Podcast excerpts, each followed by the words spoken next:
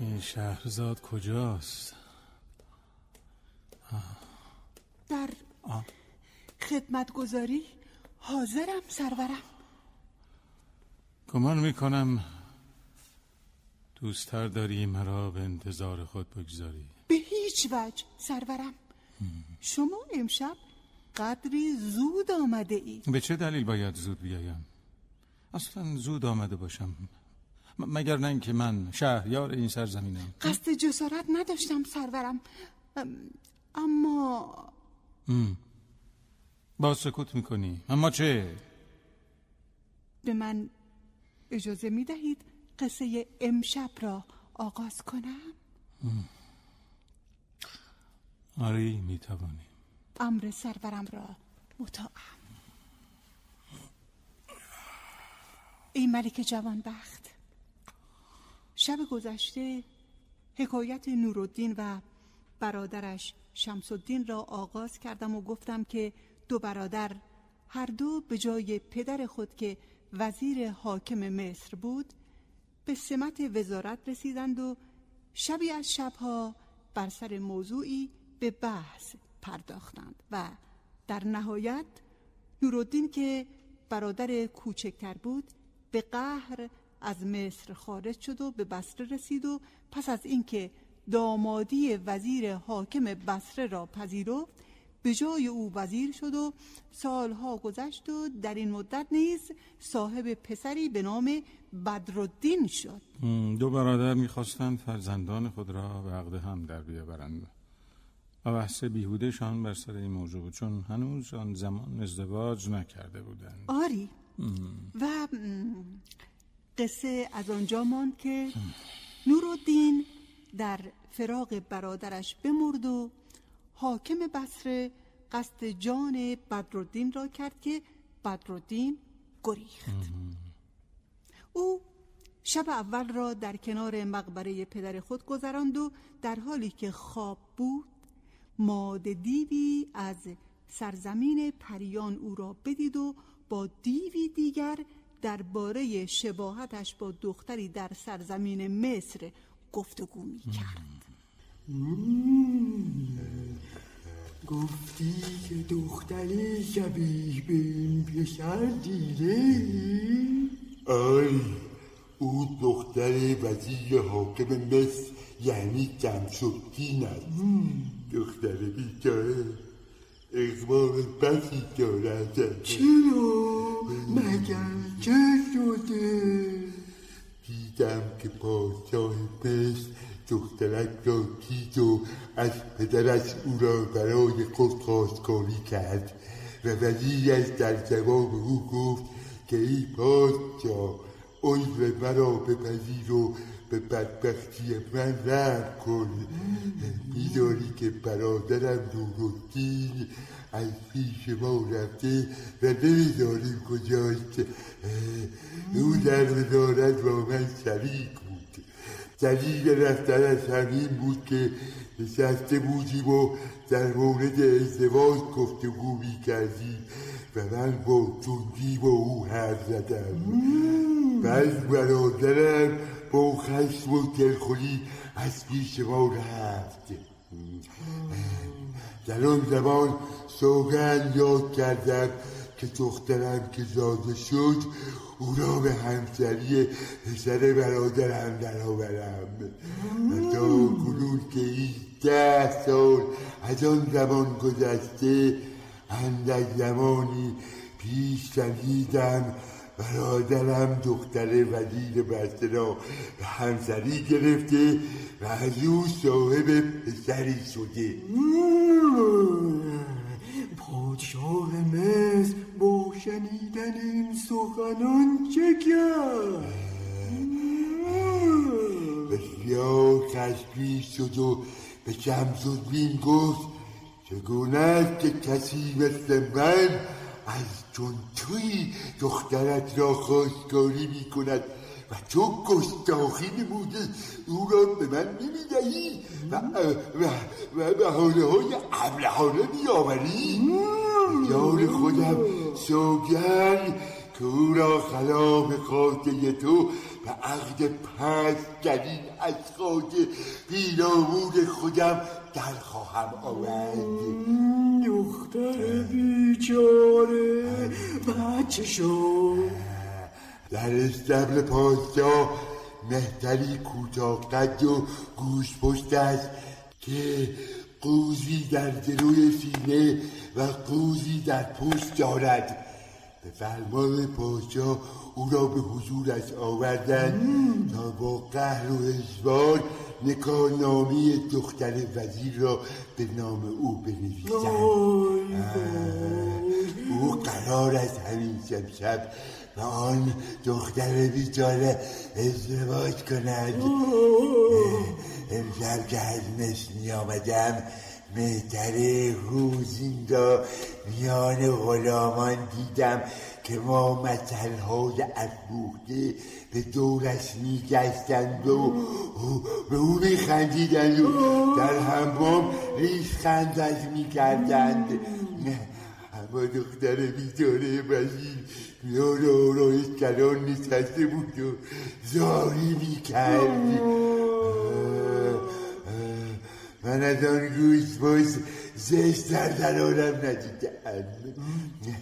اما آن دختر از این پسر که اینجا خفته بسیار زیباتر است. دروغ میگویی. گمان نکنم از این مرد جوان کسی زیباتر باشد. سوگند به خداوند که آن دختر جوان از این مرد زیباتر است که بسا عموزاده باشد، چرا که بسیار شبیه هم هستند. بچه حیف که آن دختر زیبا قرار است با مهترین گوش پشت ازدواج کند. چگونه است این پسر جوان را به مصر ببریم و ببینیم کدام یک زیباتر است؟ بسیار من اون را اینجا هم اکنون ببینش میبرم. بسیار خوب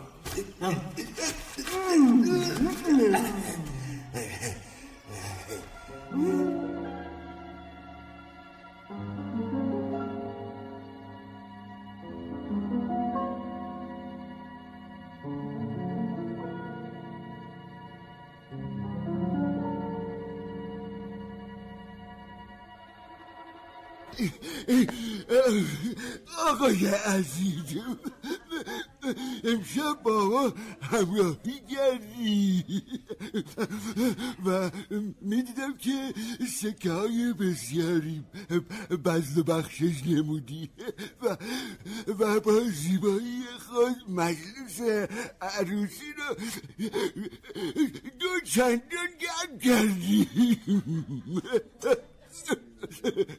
با این نیکی ها ما را شرمنده نمودی. اگر قصد ماندن نداری اکنون دیگر به خانه خود برو، مجلس هوا شو. البته همکنون میرفم. به خاطر میهمان نوازیتان از شما سپاسگزارم.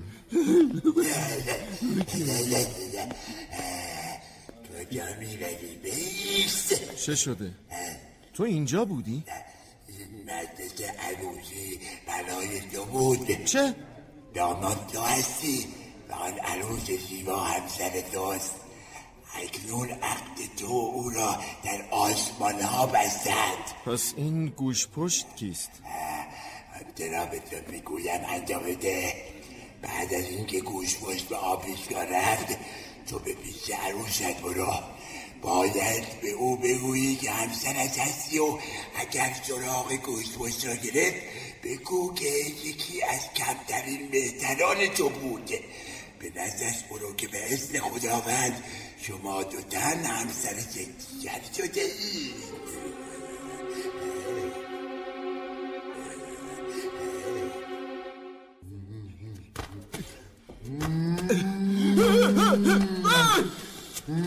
تو دیگر اینجا چه می کنی؟ این کافی شد. کسی جرأت کرده. آی اهل خانه به فریادم برسی. وای بر تو ای مردی گوش بود ای پشترینی بهترون کافی شکر حرفی زنن. من خواب میبینم. ای عبده میدانی برای که آمدم به سراغت؟ نه چرا؟ از کجا بزنم؟ باقا من کاری نداشتم. بگو بدونم مگر در روی زمین به این فراخیز زن دیگری نبود که رفتی به سراغی دختر که قرار است همسر من باشد؟ چگونه به خودت اجازه دادی که ازدواج با او فکر کنی؟ زود پاسخ بده وگرنه روانی قبرستان خواهی شد. به خدا سوگند من گناهی ندارم. آنها به زور مرا به این کار واداشتن. من نمیدانستم آن دختر قرار است همسر یک گاو میشود. من هنوز هم که اتفاقی نیفتاده. من میروم اگر رهایم کنی. تو تو روی آفتاب همینجا میمونی. همینجا روزرایی رو رو که دیدی زود عزیزا برو وگرنه میدونم همه شما را اطاعت میکنم. کافیش عزیز میروم.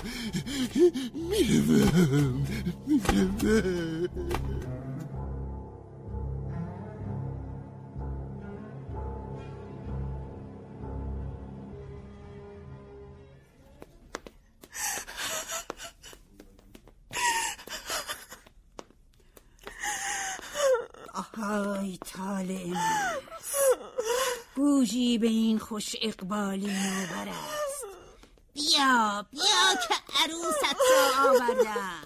مرا تنها نگذار دایه جان، تنهایم نگذار. وقت سیاه دخترکم، ناچاریم، فرمان پادشاه است. هیچ کس از تقدیر خود خبر ندارد. نرو دایشان، نرو. خداوندا ببین این دختر چون پنجه آفتاب نصیب چه موجودی شده. آهای کوش باش، بیا که عروست را آوردم.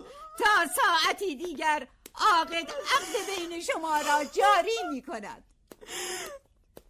به خدا اگر روح از تنم پرواز کند تن به این وصلت نمیدم.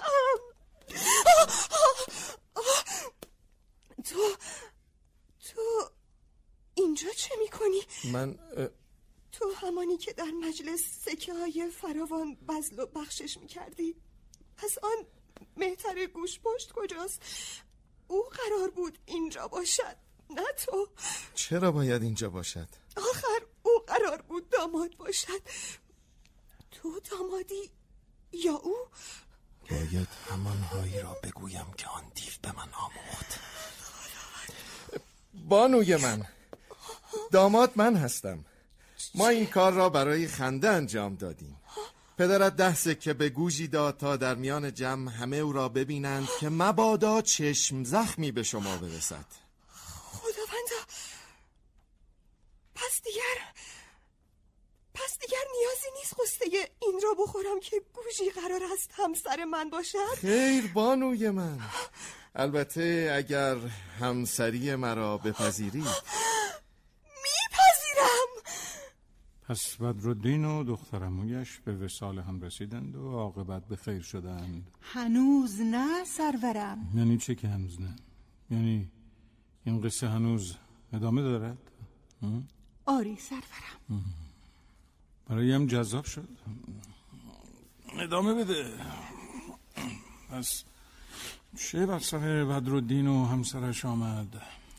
از آنجایی که دیوان پیرو سنت آدمیان نیستند، دیو نر به دیو ماده گفت شباهت این دو را دیدی؟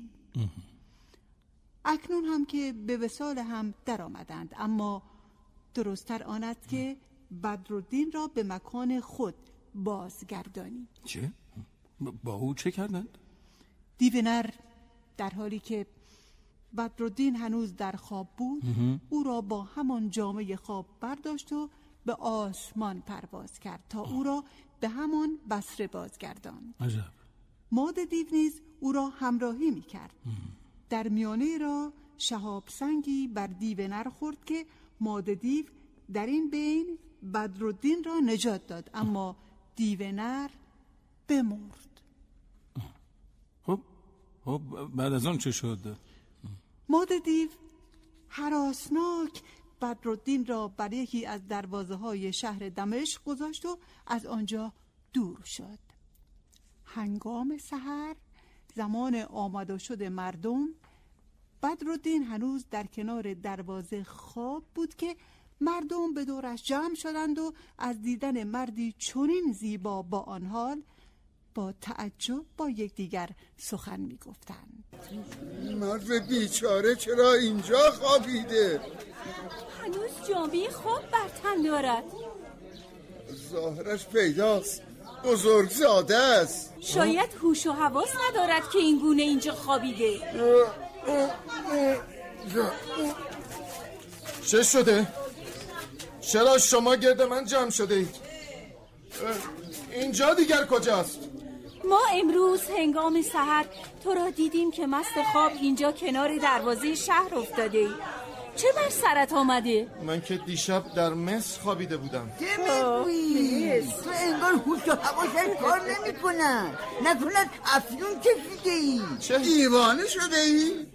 چطور ممکن است دیشب در مصر بوده باشی و امروز صبح در شهر دمشق خوابیده باشی؟ خداوند سوگند دروغ نمیگویم. من دیشب در مصر بودم. دروغ میگویم. و پریشب در بصره.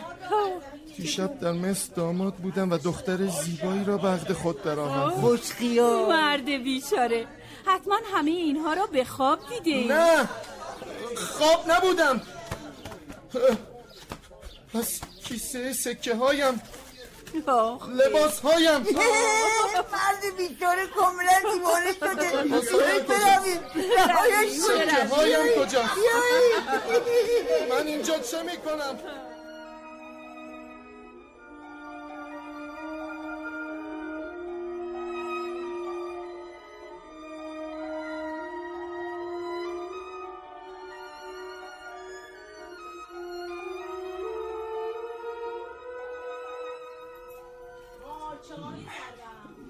مرد جوان به اینجا بیا.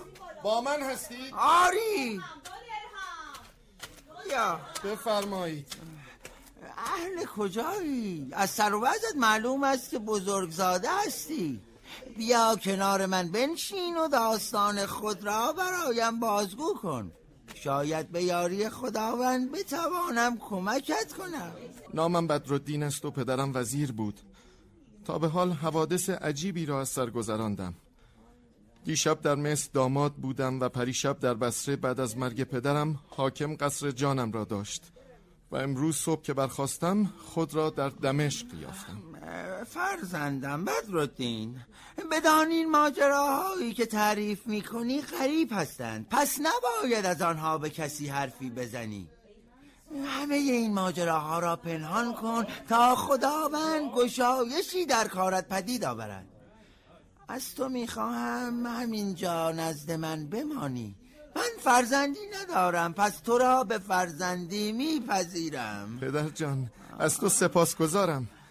چاره‌ای هم ندارم، همان میکنم که تو میپسندی و همیشه فرمان بردارت هستم.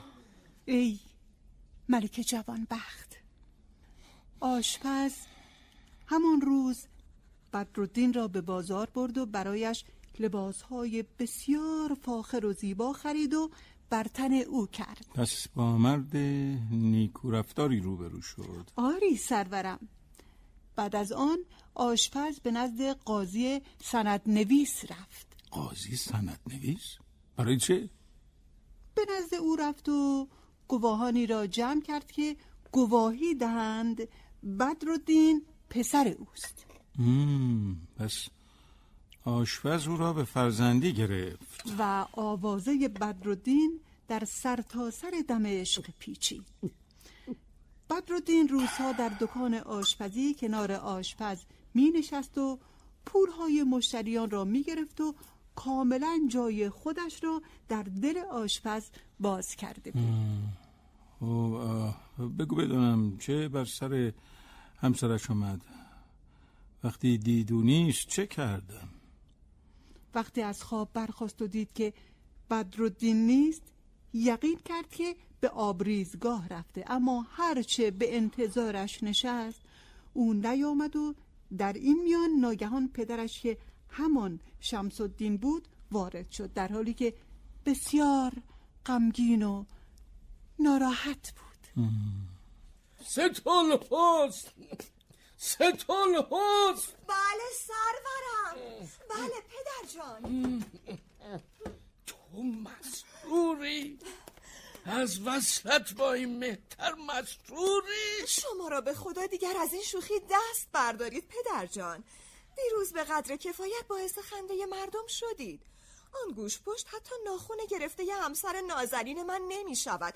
پس اینقدر با آوردن نام آن مهتر آزارم ندهید. آهای بر تو، این سخنان چیست که میگویی؟ گوش پشت کجاست؟ شما را به خدا نام آن مرد را نیاورید.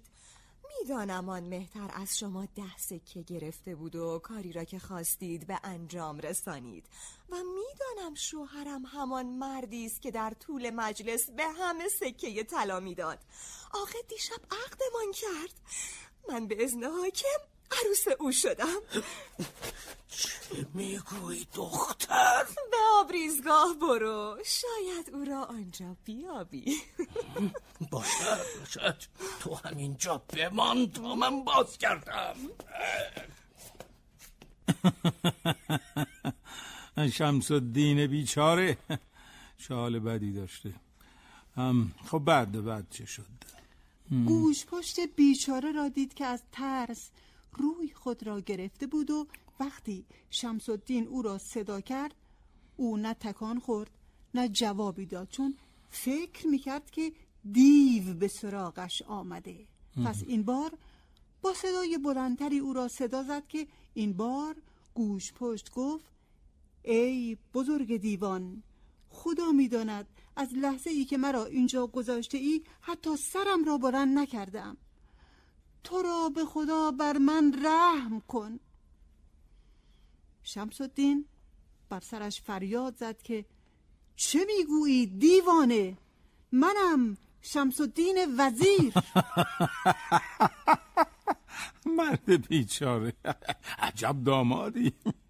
گوش پشت که شمسالدین را دید قر و لند کنان آنجا را ترک کرد. شمسالدین دوباره به نزد دخترش بازگشت که این بار دستار و لباسها و نامه بجامانده از بدرالدین را دید. زمانی که نامه را خواند متوجه شد آنکه دامادش شده کسی نیست جز برادرزاده خودش، فرزند نورالدین.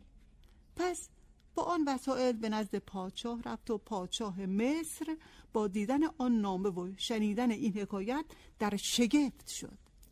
در این میان شمسالدین هرچه انتظار کشید تا خبری از بدرالدین شود هیچ اتفاقی نیفتاد،